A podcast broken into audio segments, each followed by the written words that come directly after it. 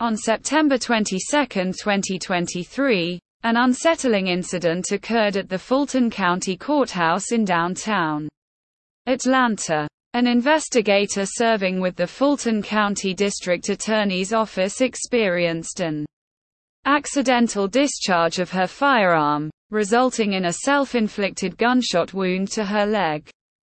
The incident has been confirmed as not being part of any active shooter situation, and the officer is currently in recovery. The incident transpired on a Friday morning within the premises of the Fulton County Courthouse, situated in the heart of Atlanta.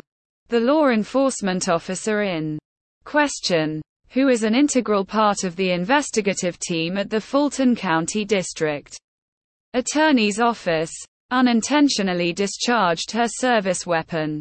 The bullet struck her in the leg, causing immediate injury.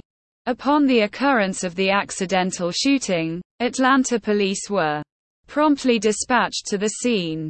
Their initial assessment confirmed that this was an isolated incident and not indicative of an active shooter situation, thereby alleviating immediate concerns of public safety within the courthouse. Medical professionals have evaluated the officer's condition and anticipate a full recovery from the gunshot wound. While the exact details of her medical treatment have not been disclosed, the general consensus among investigators and medical staff is that she is expected to recover fully from her injuries. The incident is currently under investigation to determine the exact circumstances that led to the accidental discharge. While the initial reports suggest that it was a self-inflicted wound, a comprehensive inquiry is underway to rule out any other possibilities and to implement preventive measures for future occurrences. The incident has raised questions about the safety protocols in place at the Fulton County Courthouse.